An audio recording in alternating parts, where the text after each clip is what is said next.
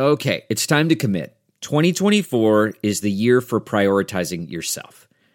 Begin your new smile journey with Byte, and you could start seeing results in just two to three weeks. Just order your at home impression kit today for only $14.95 at Byte.com. Byte clear liners are doctor directed and delivered to your door.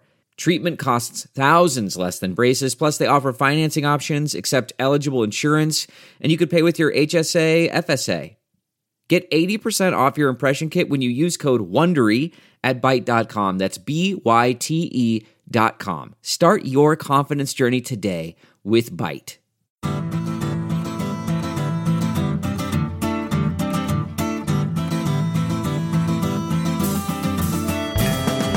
Welcome to the Sinica Podcast, a weekly discussion of current affairs in China, produced in partnership with SupChina. SupChina offers a feast of business, political, and cultural news about a nation that is reshaping the world.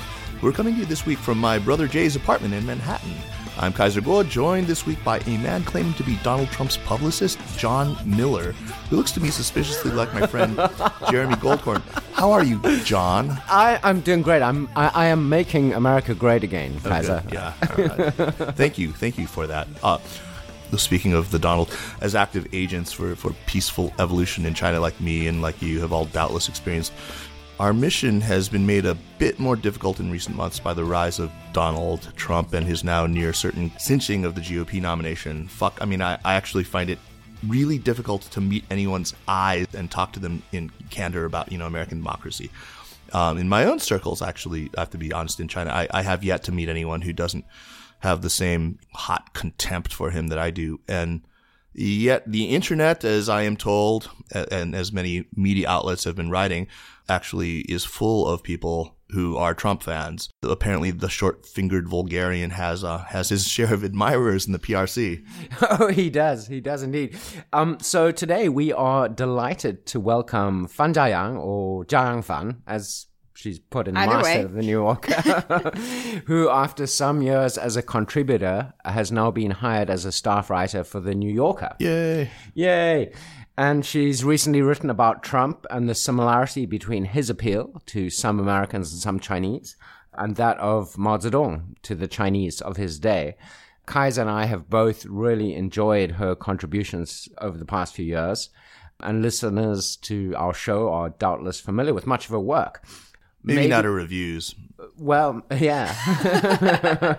So is that that's part of your beat, right? You write reviews of bars. I write review bars, though um, I don't think I've ever made this admission in public. I am missing that enzyme that I believe 50%. oh, it's of- called aldehyde dehydrogenase. Oh, I'm glad you're Yeah. so familiar with this. you get the red, the You get the Chinese Asian red flush. Right, which also means that I'm, I think, um, 25% more susceptible to esophagus cancer. Um, It just comes with all these other cheap date too. a very incredibly cheap date, but has always made me feel somewhat fraudulent as the bar reviewer for the New Yorker. We're So- all about confessions on this show, so I'm glad you come clean with that. I think I have an overabundance of aldehyde dehydrogenase, and that, that, that explains my propensity. I think. well, I think there's been a, an equitable distribution among you know the Chinese population. There's some that A lot of Northerners can right put it back. Yeah. right Yeah. exactly they can they can knock them back and others like me are doomed you Yeah, know by even a, have Yeah. a ha- So by- yeah. you're actually you were born in Chongqing, right? Yes Uh, right. And so you were you said you finished second grade and then came over here. yes I finished second grade so on the eve of my eighth birthday I was seven when I arrived That is interesting. I mean, so because I ask this for entirely selfish reasons, because I am about to embark on an experiment uh, to create two completely bicultural children, and I mean, to be honest, you are one of the people who uh, I have always sort of looked at, looked to, in the belief that it is possible to be bicultural, because you know, you you write in English, and I, I would love to see my children one day be able to actually write fluently in two languages. I mean, I write appallingly badly in Chinese. I mean, it's like embarrassingly bad. I, I, lived there for 20 fucking years and I, I still can't, I, I can, you know, make my way through an email without too many cuobiezi, but it's not exactly elegant. I, am good at texting, I have to say. but, but I mean, you, here you are, you're writing for the most, one of the most writerly and prestigious magazines in, in the, in the world in, in English and not your native language. So how's your Chinese still? Um, my Chinese is I. I mean, thank you for referring to it as my native language. It is.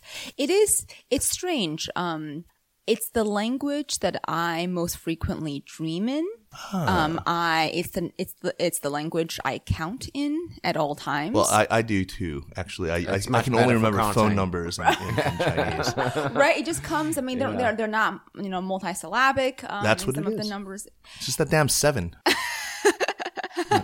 And like you, another confession here, I've also shared this fantasy about how to cultivate the lives of my non existent children and how to create, A Chinese super race. or at least cultivate conditions that would allow them to be both um, multilingual and multicultural.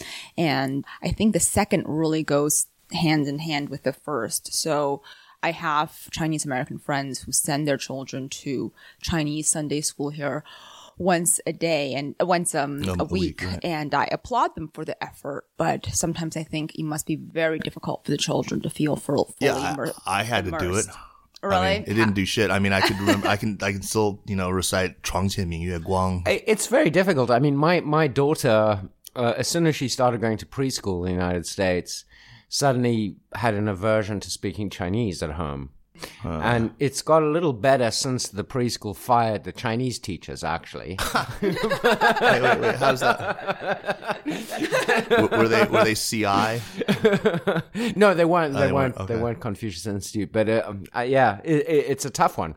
So, I mean, I, I've, I've, I've wondered that you- you talk about having warring allegiances and sort of a, a split identity uh, in and finding it, you know, kind of. I know I find it difficult to try to inhabit both identities and uh, to inhabit both worlds sim- simultaneously. Just talk a little bit about that. I mean, I, I know when you read, for example, you were asked that on that panel that you were on with a bunch of other uh, the older New Yorker writers, like all the way up to or- Orville Schell and see Pete Hessler was on that. Yeah, um, Evan Uh, Evan and and uh, and Remnick. right? And Remnick was was the uh, was hosting it, right? And and so was Oh, Jianying, uh, yeah, Zha Jianying. Zha Jianying, yeah. You you talked about that as as when you're talking about you know when you read Chinese uh, a, a Western reportage on China, you had a really interesting metaphor. I thought. Yes, I did. It really hadn't occurred me until that moment when I was asked that question. That image of kind of an X-ray and how Western reporting very much have the facts mapped out, almost like the bones in an X-ray, and to me, the sinews and the tendons and the nerves, um, which are not reflected on X-ray, just um, seem absent. And I thought that was a good way to characterize at least my reception or my reading of a lot of Western media coverage, much of which I admire um, and applaud. Yeah, it's anatomically precise, right? I mean, you know, the bones are are there. and- But it's missing the context, essentially. Right, The Yeah. flesh. right. The, the the flesh, and sometimes it's been difficult, I think, to even articulate to myself and certainly to my American friends what that flesh exactly is. I get the question that, well, if the facts are there, then you know what can be missing. I mean, what is you know, cultures are different. Everybody has a different context. What exactly, you know, are you saying? And I'm reminded of, you know, when I first arrived in the States in the early 90s, and after a year or two of struggling to speak, you know, very poor English, I thought I had bonded with this great desk mate of mine. And she, um, one day in conversation, she looked at me and I thought she was going to, you know, ask, you know, a really penetrating, you know, question that was going to make us best friends forever. But she said, you know, what is it like having all your sisters killed? And I really, um, and it really took me back. I honestly couldn't even put it in my mind. I, honestly had trouble understanding what she was talking about, and then putting that in con- in the context of oh, the one child policy, which I knew, you know, the term for which I, which which I knew, how I am how I am a product of that policy. But the way that she had phrased the question, um, and this idea that, you know, I had, you know, sisters that were, you know, murdered. I mean, taking a step back, I think, you know, do I, ha- has my mother had abortions? Yes. Did I even at a young age know that many women had abortions? I did. Did I know that men, sons were prized over um, daughters? I did. I mean, all of those things I knew. But the reporting or whatever her parents had told her, I think probably from reading the papers, seemed to reflect that there was this, you know, country on the other side of the world that was on this rampage, killing all extra young Females female children. Infanticide, right. drowning them in buckets. What? What? Where was this? Just out of curiosity. This was in New Haven, Connecticut. This ah, was in okay. 90, Oh, wow. 92, 90, 94. But I, I mean, I've got to say that that certainly isn't exclusive to China. I mean, I get people asking me like if we have elephants run, or you know, wandering around near my house in Johannesburg in South Africa. yeah, but that's the, the- you know, that's this not guy. alleging. right, right. I mean, I, I mean, there's sort of ignorance. I think Sure, you know, ignorance there's is stereotypes, and yes, there are elephants in South Africa, just like there is a one-child policy. But it's sort of, I think, a lot of people in the United States have a very sort of uh, a view of other countries that just comes from the most sensational aspects of the headlines. Right. And as a member of the media, I, I feel increasingly that it's my, you know, responsibility to understand that dynamic and to be aware of it in my own work, certainly. And I, you know, I, I cite that um, only child example because now when I read some out of our most illustrious and popular media outlets and their, I think, mostly commendable coverage of China, there are moments when I think, wow, they've put this one issue that is clearly, you know, a problem in China, be it pollution or violation of human rights.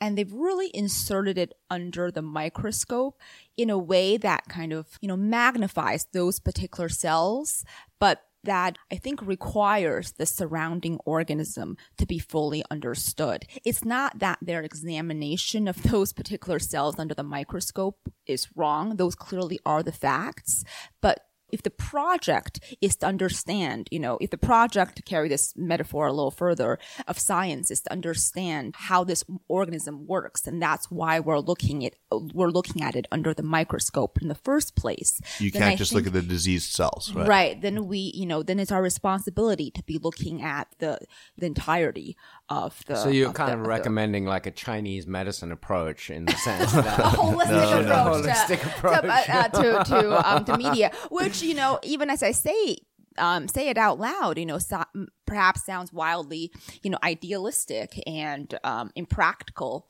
to implement. Yeah, and it isn't easy to implement. I mean, let's be. I mean, look, you, you don't have that many column inches in a in a in, in an American publication that you can devote to it. I mean, that's part of the reason why Jeremy and I started this podcast. Is we just, we wanted fill in the gaps. to right Yeah. to, to to talk so to let's reporters. talk about something that the rest of the world is possibly looking at in similarly decontextualized Donald Trump. um, so your most recent piece in the New Yorker, uh, at least as of today, I'm not sure when the podcast will be broadcast, but as of today was about Donald, Donald Trump and comparing him now, just at the time of the 50th anniversary of the beginning of the Cultural Revolution, to Mao Zedong. In what way are these two men similar? Well, in every instance in which I have observed the Donald, he is on a stage, you know, there are, you know, gesticulations. He is being adored by the masses. And somehow that image really, um, you know, these are at his rallies. So understandably, it's people, it's his supporters. And that image um, stayed with me. And it wasn't until when I was asked, you know, to write a pe- this piece about how Trump is received in China that it occurred to me that another image from childhood of another sort of rather portly man standing on a stage has almost just been uh, kind of a the, the my default uh, setting, um, my, my my stock image of of a leader, and I think what both men have a talent for doing is drawing out this dynamic between the in group, the us, the, the, the workers, the good ones versus the outsiders, the villains, the perpetrators, the out group. And when I think about it, it's so, it's so natural and so intuitive, especially in times of crisis, to want to target the people who have caused you pain. And I think that's as true in 2016 when you have dispossessed, disgruntled blue collar workers who feel, um, I think, somewhat impotent and distant from power as it was back in, you know, back in the era of Mao when you had workers who were, you know, just co- were coming out of a revolution who were just emerging from poverty, many of them struggling with it, who kind of uh, needed to know, well, how do I, you know, how do I proceed from here? Who are the good guys? Who are the bad guys? How do I align myself with with the good guys? And Trump's rhetoric. And people who just wanted to kind of kick some like elite people's ass. in Yeah, a I way. mean, I, mean, I think that was that's- the Cultural Revolution. Always seemed to me like. Um, and I, I I recall some lines from there's a great book by Sang Ye that interviews a bunch of people, and some of them were sort of working class people who basically said, "Look, that's the only time in my life where I got to, you know, beat up the kid who had, you know, the father who was somebody, right. and that was fun." Right, exactly. I mean, I mean, I think both men's ability to kind of appeal to the basest instincts in Yeah, us absolutely. is um is uncanny. it's interesting. You know, here we have Trump, who's a billionaire, maybe, but no, he's certainly a, a, a multimillionaire at least. Where there's some speculation now that the reason he's not releasing his tax returns is because he's not actually a billionaire. But um, well, I suppose by But the he's time got enough money for his own jet. right. sure, sure. So no, so he certainly, but but you know, here he is, you know, using this uh, his demagoguery to mobilize people against the bankers, against the fat cats, against the privileged. against the people who've been lending him money all, the, all these years to make his. and and and similarly Mao, you who himself, I mean, say what you will about him, but he qualifies as an intellectual. Uh, you know, he was a librarian at at at, uh, at Beida. and- Yeah, he and- wasn't a and grassroots right, he's, peasant, that's he's not, right. uh, he's not a grassroots. I mean, he comes from a rich peasant family, but uh, he's an intellectual. He certainly qualifies as such. Uh, and you know, his animus was directed against the Chou Lao Jiu, you know, the stinking ninth category, the the, the you know the, the despicable intellectual class. So yeah, the, that that kind of elitism is is definitely uh, similar to the two of them. A friend of mine remarked that among his Chinese friends, uh, it's it's the same people who express admiration for Vladimir Putin who also say they admire Trump and presumably, well, certain Chinese leaders like, you know, Xi Jinping or, or Mao Zedong and probably, you know, Qin Shi Huang. Well, it's the Yeah. Qin Shi Huang in there. Well, it's not an uncommon thing to hear. Uh, I mean, there was a study that was done by this political scientist. Uh, his name was Matthew MacWilliams. Um, it, it, uh, he did it under the auspices of UMass Amherst and I actually noticed this paper when Mary Kay Magistad actually talked about it on her podcast, Whose Century Is It? Uh, the study suggests that the thing that predicts most strongly whether a given person will be a Trump supporter is the extent of their authoritarian thinking. That is, you know, how they respond to uh, a lot of sort of psychology questions uh, about your attitudes about childhood punishment, about corporal punishment, about a whole bunch of issues that are related to that. And others have suggested, I'm here, thinking here of that Andrew Sullivan piece that I don't know if you, if you read, uh, have suggested that American democracy has reached like this crazy extreme of anti-elitism. And that has made us really ripe for a dictatorial demagogue. Uh, so do you have a favorite theory explaining either his popularity, Trump's popularity here in the US or, or back in China? A few friends, a few Chinese friends I've talked to painted this portrait of Trump that I thought didn't completely really cohere with reality, but at least gave me insight as to how he is perceived in China, which is that, you know, one of the first things they said it was, I mean, the man is just so tremendously successful. And you know he um, created all himself. And i at that moment had to c- correct him and say well it's you know he didn't really come from um, nothing you know his, and and then immediately you know my friend said but he was no Fuerdai, you know Fuerdai being the second generation wealthy. And i said well actually Yeah, he was. i mean i think That's that's exactly what it was. that's what he was. That you know and we had this back and forth. And uh, um, what i took away uh, from it was that trump has been so good at uh, manicuring his own image, and that in China, um, there's still, um, you know, la- there, there, there's still kind of a vagueness to, to, to their understanding of Trump that he seems like that guy who builds luxury hotels, casinos, winning TV shows, all on his own merit. And a guy who turns into gold everything he touches is a guy that I want at the helm of our nation. And it seems almost as simple as that. And the more I try to supply other biographical details, the less interested my friends were in listening. They wanted to preserve their own image of what Trump was, you know, is. And because I think they had erected this idea of him as a strongman and they did not want any you know, they didn't want any chink in the armor in that sense. Did you uh, do you find that the same these same people have attitudes towards Xi Jinping that are similar? They they like that strongman figure, that authoritarian figure, or do you think that they they are, are these people who are sort of more persuaded by neoliberal arguments and don't like Xi Jinping in the direction China's going?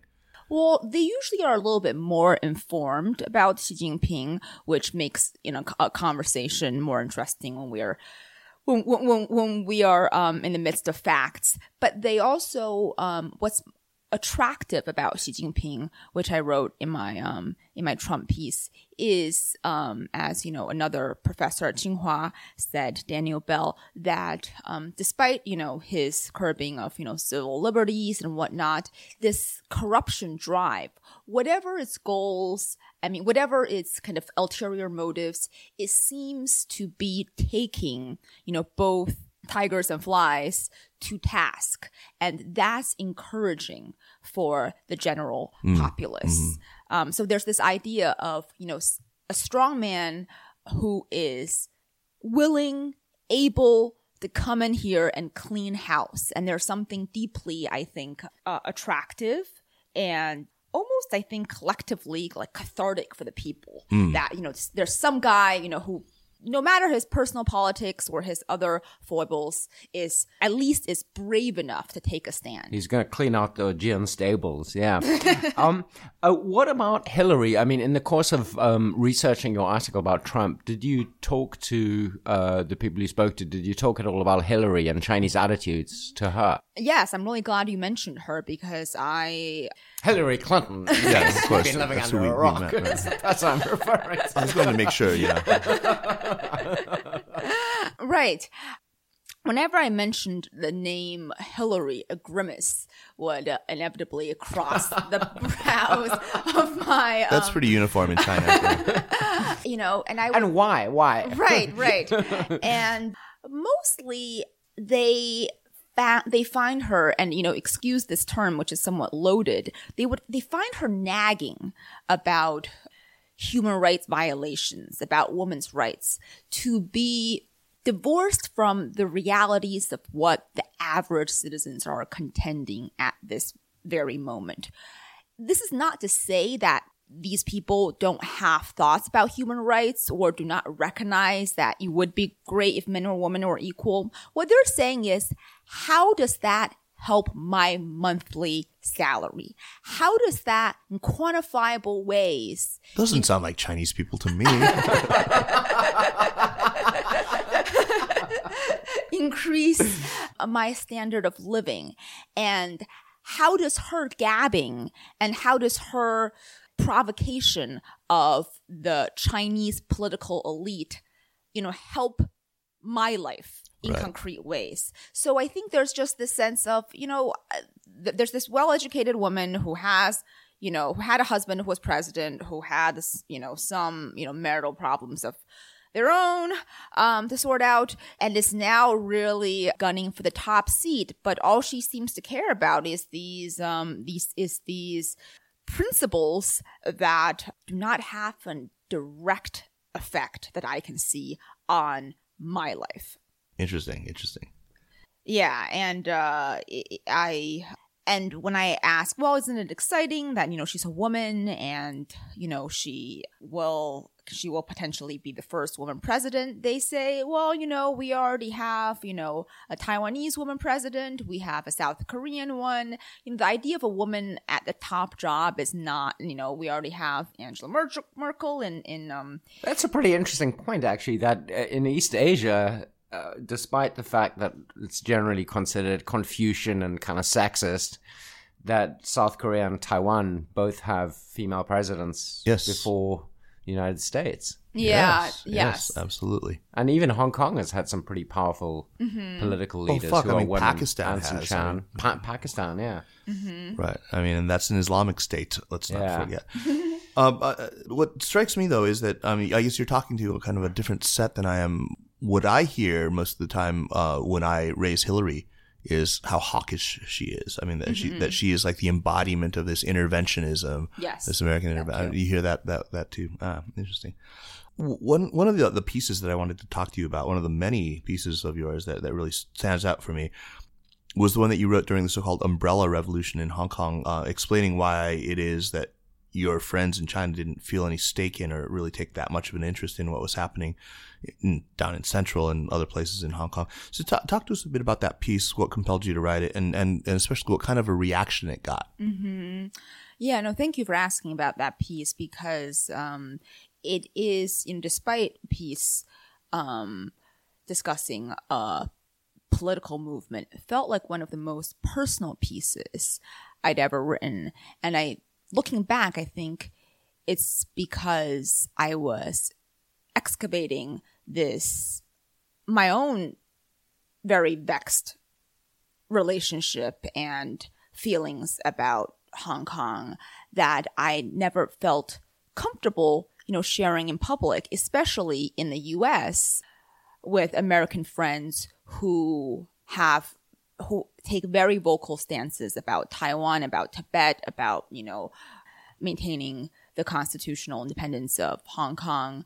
For me, writing it was was was cathartic, and I, in discussing it even with my mother, really I felt like I was reaching back mm-hmm. into early '90s China. A period that if you had that if you don't live through feels you know so incredibly distant, and also I think even distant not only from the US, but to contemporary China. I, you know, the comparison I drew between Hong Kong and this pampered mistress, um, I think is one that I thought might, you know, rub some people the wrong way, but also felt, you know, to me, the most kind of accurate comparison I could come up with. The surprising part is my Chinese friends, you know, had a very visceral reaction to it. I, you know, I received emails, um, Supportive. yeah, Facebook posts from them saying, you know, more or less, wow, this is, um, you know, this is how I felt, and I'm just glad that you were able to put it um, on paper or or on screen. Well, I'm not surprised that that positive response, but what about your other friends, the ones who, who get worked up about um, uh, Taiwan independence or, or Tibetan independence? Right. I think um they the ones who felt that you know my American friends, you know, in the media covering politics in the media, international politics, who feel compelled to cover any of these protests as they pop up around the world, saw it as um just a standard piece. You know, they were glad to have it. They had no problems with it, but felt but was largely indifferent to it. Okay. They, they thought this was just, you know, another piece that's turned out about um about how Hong Kong, uh, you know, about Hong Kong and China. And to me, it felt so different from the politics pieces that I'd written. So Yeah, I mean, I thought it was. I mean, it really it popped for me. It was very interesting because it was really the first time that somebody had tr- tried to articulate the sort of general. I mean, around that same time, I was having a lot of conversations with people, and the metaphor that I kept hearing, or the the sort of parable that I kept hearing, was the parable of the the, the kidnapped twin.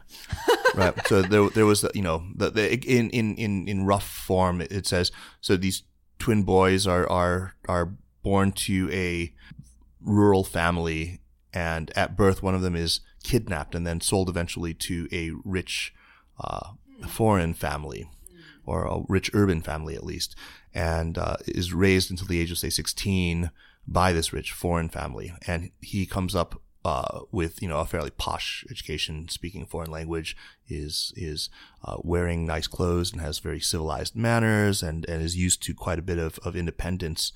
But then law enforcement finally restores him to his biological parents, and they bend over backward. You know, this is this is of course the Chinese perspective to accommodate this guy, this kid, uh, even his twin brother, who is is kind of uh, rough around the edges and is not very polished at all. And and uh, he he does his best. He's very solicitous with him. They're given he he gets a room above the garage. Meanwhile, his family's done you know with its own entry, and but he's always yelling at his parents when they come in. Uh, you know, they track dirt into his into his house.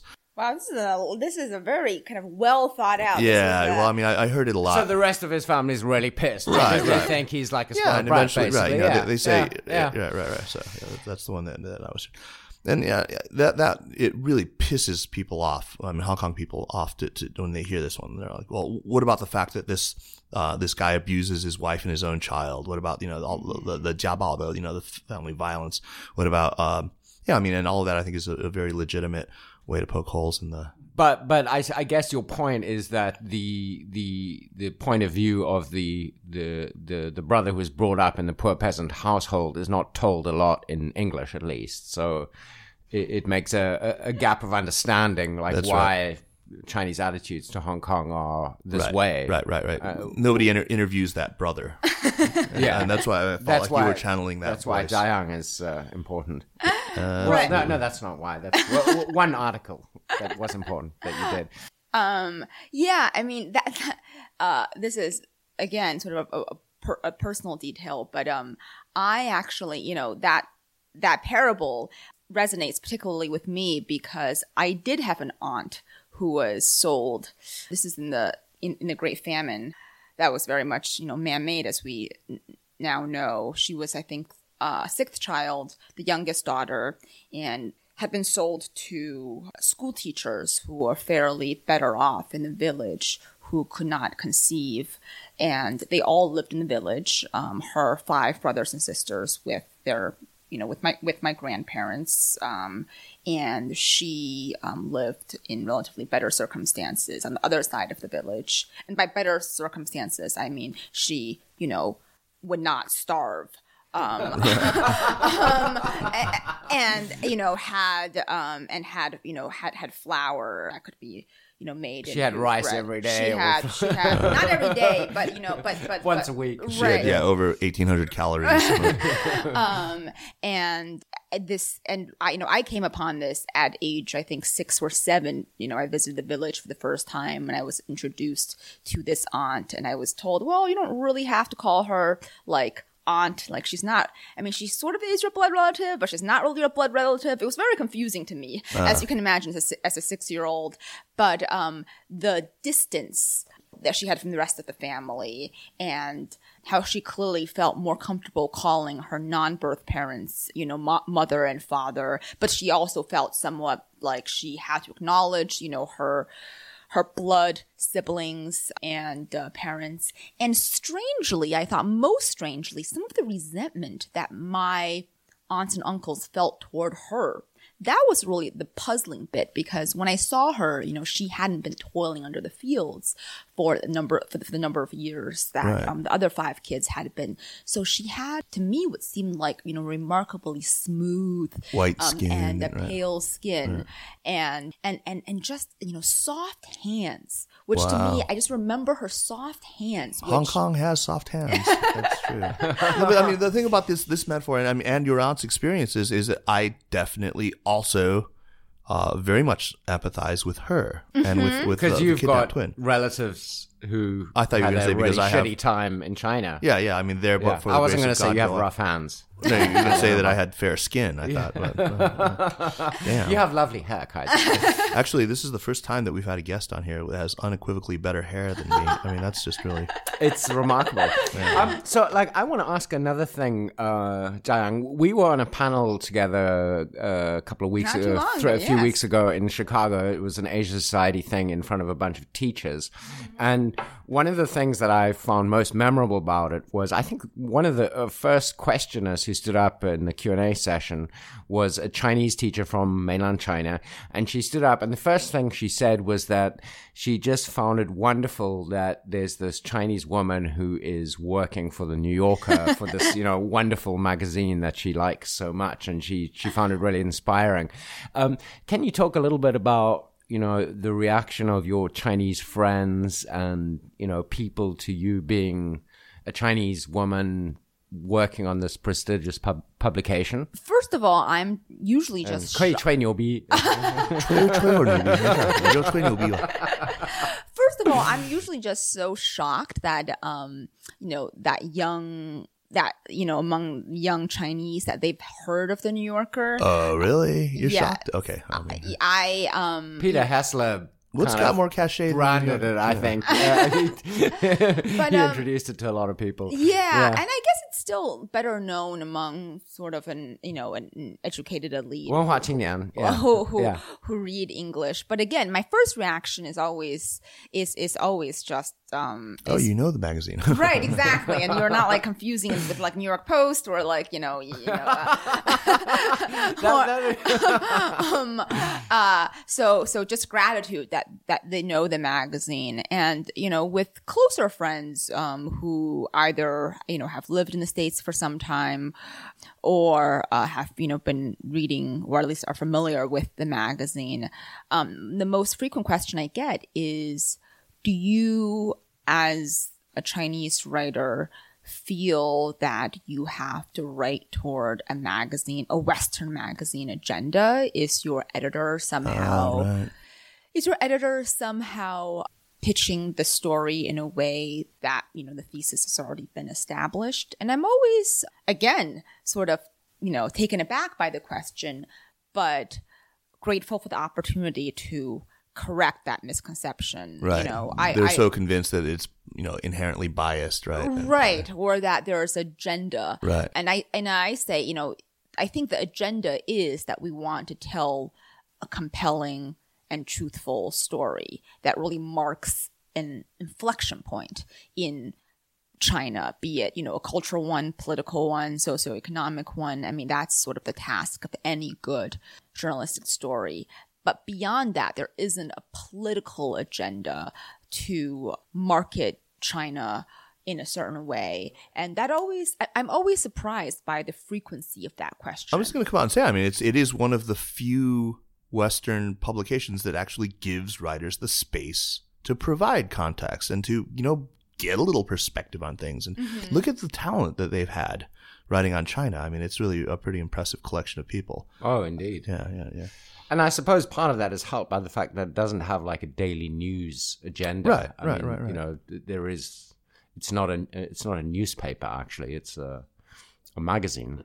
Although there was one one thing that ran in the New Yorker not very long ago that raised a lot of, of, of anger from Asian Americans, or specifically from Chinese Americans, and that was Calvin Trillin's little poem. Ha- have they run out of provinces yet? provinces, yes. So, so did, how did you react to that? Um, did you were you one of the people who was you know angrily tweeting saying, "Oh, let's No, I um I I was not. I mean, I, I come at it a little bit differently. Um, I have to admit that I have been on countless food tours in Chinatown with Bud and know him to be a Bud is Calvin Trillin, right? um right Calvin Trillin, and I know him to be His be nickname is Bud. Yeah, Bud. Oh, okay. Sorry. Um, I'm a little it's an insider. It's an insider thing. I can't Bud. believe you didn't know that. I didn't know that either. Fuck. and uh, you know I, I see him on you know on his rickety bicycle, you know, going down streets. Um, He's got like a hipster flying pigeon or something. you know, he, you know, and he is, um, and he is out there, rain or shine, you know, um, Eating Chinese food. not only eating Chinese food, but really sort of sussing out places that I didn't know, you know, even existed, and actually, you know, I think tutoring me in, you know, how certain, you know, rice pastries are made and how, you know, that that, you know, hole in the wall that he's found that you know produces that particular kind of pastry. So you know, when I read the poem, I it's, it's evident that it's a diddly. It's um, it's not kind of a serious meditation on uh, on, It's on doggerel. It's- culture. It's, yeah, exactly. It's um, and and I I very So, but can I ask? I mean, Yeah. do you think that Asian Americans are a little too thin-skinned about identity issues? Because I, I, I, I, yeah, I'm Oh, going come on, into that's dangerous. putting people on the spot. no, I mean, Well, no, but but let's, we're, we're, we're, this podcast is about putting people on the spot occasionally. I mean, because at I least you're sometimes straightforward with that. um, I mean, I, I have to say, as a foreigner, you know, so I know nothing. You know, I, I'm such a foreigner that when I was 10 years old, no, when I was about 15 or 16 and listening to a lot of rap music, I thought the N word was an acceptable way to refer to black people because that's what I heard from my music. So I'm a real foreigner and I don't understand the issues. and you also grew up in apartheid South Africa, Yes. so that okay. was part so of your I'm really fucked in the head. Right. Um, but uh, the the question is sometimes I I think that I mean you know if you think of the Peter Liang case where you know okay this cop shot a guy which if he wasn't Asian if he wasn't Chinese maybe there wouldn't be this fuss made this poem.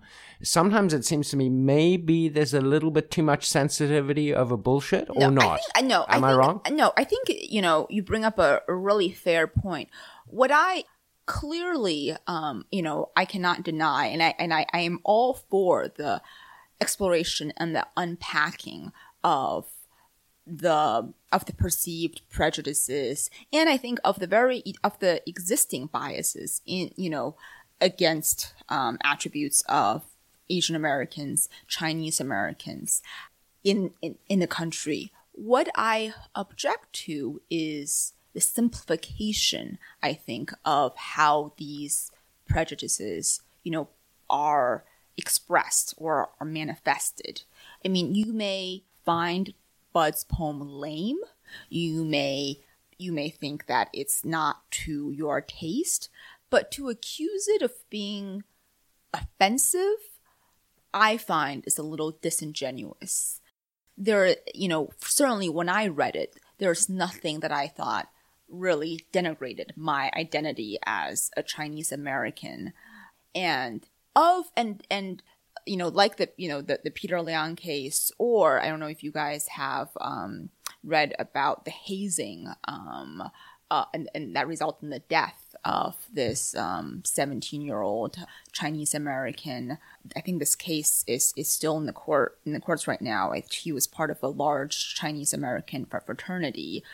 I do think there are these very complicated issues about Chinese Asian men in particular in the states having to prove their masculinity, having sort of been unfairly emasculated in certain ways, or at least kind of projections of them in the media, and Chinese women in other ways of being kind of either portrayed as, you know, these dragon ladies or as Sex kittens. sex kittens exactly i think those stereotypes are clearly really insidious but i think their examination requires more than this sort of very brash attack of um, a doggerel poem that was clearly intended to be doggerel. I, I don't I, I don't see how and and you're you're you know both of you are right. There was just you know there was kind of this uprising um, in Twitter and elsewhere against this poem. Yeah, And- my, my problem with it was that it was just crying wolf. That it, it makes people take you less seriously when you do have a, a legitimate. Which I suppose is the source of my question in a way, is that I'm reacting to the crying wolf. Right, right. yeah. Well, that, that isn't to say. So I would very, very. Uh, So there are real issues, There- there- but there's also bullshit, and, and, Very and the trouble with the bullshit is that it, it covers over the real issues. Right, people just say, "Oh, you're just an SJW, and uh, you're you're too thin skinned," and and no, that's ridiculous. SJW, let's uh, social justice warrior, Which is a pejorative Yeah. term that that, it's that become a pejorative. it is. term, It yeah. is a pejorative term. yeah. Okay, let's change the subject. Um, restaurants, New York City, Chinese food. Where? Who? Okay, give us give us a couple. Put you on the spot again. Name a great Chinese restaurant in New York City. It's got to be millions. Well, just one. We just need one. But we're going to French tonight, I think. well, yeah, but next time we come to New York. I mean, I Uh, live in let's make- Nashville, let's and you're going to live in, let's- in North right, Carolina. but let's let's make her, you know, give that as a recommendation. And, and and let's thank her for taking the time to come and chat with us and congratulate Okay. her once again Oh, okay. on your full time staff appointment. So yeah, hey, congratulations, and we are really looking forward to a lot of a lot more great writing from you. Thank you so much, and it's just been um, it's been a lot of fun and a privilege to be. Okay, so think about those chatting with you restaurants while while we make a little plug. Uh, before we get to Jeremy's recommendations and, and mine and, and Jiayang's, we want to remind our listeners that the Sinica Podcast is powered by SupChina. You can check out the app and subscribe to the newsletter at supchina.com. You can follow SupChina on Twitter at, at SupChina News and on Facebook at facebook.com slash SupChina News. So, recommendations. Let's start with you, J-Boy. Okay, I'm going to go with one that has nothing to do with China. Um, children's books. You know, I have two small kids. My daughter is like nearly four. Um, and there's a series of books by, I think it's a British publisher called Usborne or Usborne, U S B O Usborne. Yeah, yeah, yeah. N E. And there are two books in particular I'd like to re- recommend. One is uh, a book of a thousand animals, which is just like a big book with a thousand animals in it. Um, and the other is the Usborne Book of Shakespeare, uh, which is a kind of simplified Shakespeare. and my daughter really loves it. Yeah, she's like- not even four, and she's like really into Macbeth. Oh no, that's scary. That's, that's, that's, that's one of my least favorite. um, It is pretty scary, but um, you know, and she like oh, you know, Twelfth Night is another. How do they uh, simplify story. till Birnam Wood to Dunsinane does? That that that bit they actually have in the original Till Ah, Birnam Wood to Dunsinane. Um, uh, unfortunately, they cut out Bubble Bubble Toil and Trouble, Oh, so no, that's not fair. um, that's, which that's, is not good. Um, but you know, my daughter's name is Viola, and the first uh, story in this book is, is Twelfth Night. The Tiger. So um, maybe that's got something to do with it. But uh, really fun if you have small children and you want to get them addicted to Shakespeare. I would recommend it. Cool. All right, Jiayang, you are up. Um, two short recommendations. Um, one is somewhat related to children's books. I have been, I found this recording of myself at um, age three. My mom made a recording of me reciting Tang poetry. Awesome. Okay. ah, so And uh, so the talent started early, huh? I, the, the, I mean, it's, it's, it's akin to sort of, you know, to, to, um, to, to learning Shakespeare early. But I, I mean, I guess this is a plug for, you know, for a very small segment of, of, of parents with small children who have some command of Chinese. I think, you know, it would be a great way, especially if you're, if you have kids between the ages of like three and I don't know, Six. Yeah. six, or I was gonna say even like 11 Um, uh, like Tang poetry, uh, they have a great rhythm. They are, um, you know, they rhyme. If they're studying Chinese, just get them, get them small, thin book, get them, you know, an audio tape. I guess they would be MP3s now. Um, and they're really, uh, they're really beautiful to the ear and the, their, and their images, I think, are fairly easy to comprehend. Shall we recite one together? You will. you will wrap up this um, No, I won't. I, session. won't. I, I, I still know a, few from my childhood, but Right, uh, and they, I think they pay dividends as you as you get older because something about knowing those verses at, when you're young, you, they really do accompany you as my you kids get older. compete to see how, how far they can get in Di Zi Gui or or in San Zi Jing. Oh, Sense Jing, very well Yeah, done. they, they, they see. I mean, they can do you know a couple of hundred lines each. I think. Wow. Well, yeah, well, they used Oh, to be able that's- to. Wow. that's that. That's much more impressive than me. Yeah. All right. Um, and my second one is um, I A recently restaurant, right? You- Yes, you- I recently went to this restaurant in the West Village, in the East Village. I'm sorry, called the Mala Project, and they serve. Um, Ah, yeah. That. I read your article on that. Um, they That's fantastic. They serve um, mala um, uh, dry pot, which Uh, is mala not xiangguo yeah, or mala mala xiangguo, mala ganguo, mala xiangguo, um, and you get to choose your ingredients, and you have that. To me, the addictive peppercorns in there, and you can choose It's in your blood. spice level. And I mean, I am, um, and I, I mean, I am, uh, you know, an admitted addict. And uh, um, if you have, you know, if you're ever by the East Village, you know, stop by. You can even make your own vegetarian concoctions, but make sure you get as much of that chili oil and peppercorns in there as exactly. you can Oh, handle. nice. What- What's always struck me as strange is the popularity of one particular ingredient, and everyone seems to order when they do 麻辣香锅, which is 午餐肉. Everyone Oh, gets I'm not a fan, but yeah, so it's that's that- just like it's a I'd like some perennial spam favorite. in my yeah. It's like well, I think it was at a time when that was, um, you know, there, it's there were nostalgic, right? not only nostalgic, like uh, spam and also ramen. And in early '90s China, I, I don't know if you guys were around for this. Oh, I this was, was when um, Luxury. luxury items, Right. like Yeah, lu- yeah. major luxury items. Yeah. You could eat spam with um your, you know, like you know, Oh, good. hard boiled ramen. You were like, you know, you were you were dining in high style. right, right. So As opposed to the like organically, artisanally produced pork that was actually available to you for a low Exactly. price. Exactly. exactly. So I think that's that's how spam has been grandfathered in. Uh, okay, I get it now. So I'm going to make a recommendation um, for people who are going to be in Beijing on September 30th. Lao Cui Cui Jian uh, is going to be playing a rare concert at Workers Stadium. You guys hear about this? I mean, it, I didn't, He's no. returning to Workers Stadium. Yes. Oh, wow. yes. Uh, I saw him there ages ago, and um, and I, I've I've seen him many a time. Of course, at one point, I guess we we were sort of friends. Uh, I've always had an, an enormous admiration for the guy. Uh, he's come in for a lot of criticism, of course, over the years, and not everyone likes his newer stuff. I think most people would prefer that he just sort sort of stick to stuff off, off of Xin Chang Yong Shang. That's a lot of it. a lot of musicians have that problem. yeah. Uh, but I, I, I, I have a tremendous admiration for the guy. And so, yeah, I, I, if I were going to be in town and it doesn't look like I will be, um, but please, somebody, you know, do, do, do check that out. So let's thank Jiayang once again for coming in. Yeah, it was great, great to talk to you. And, and I'm going to definitely check out the, uh, the Mala project next time I'm, I'm in town. Cause I'll be jonesing for that stuff. I- I'm jonesing right now. Thank you. Thank, you so much Jiayang. for having me. That- that was fun. you guys.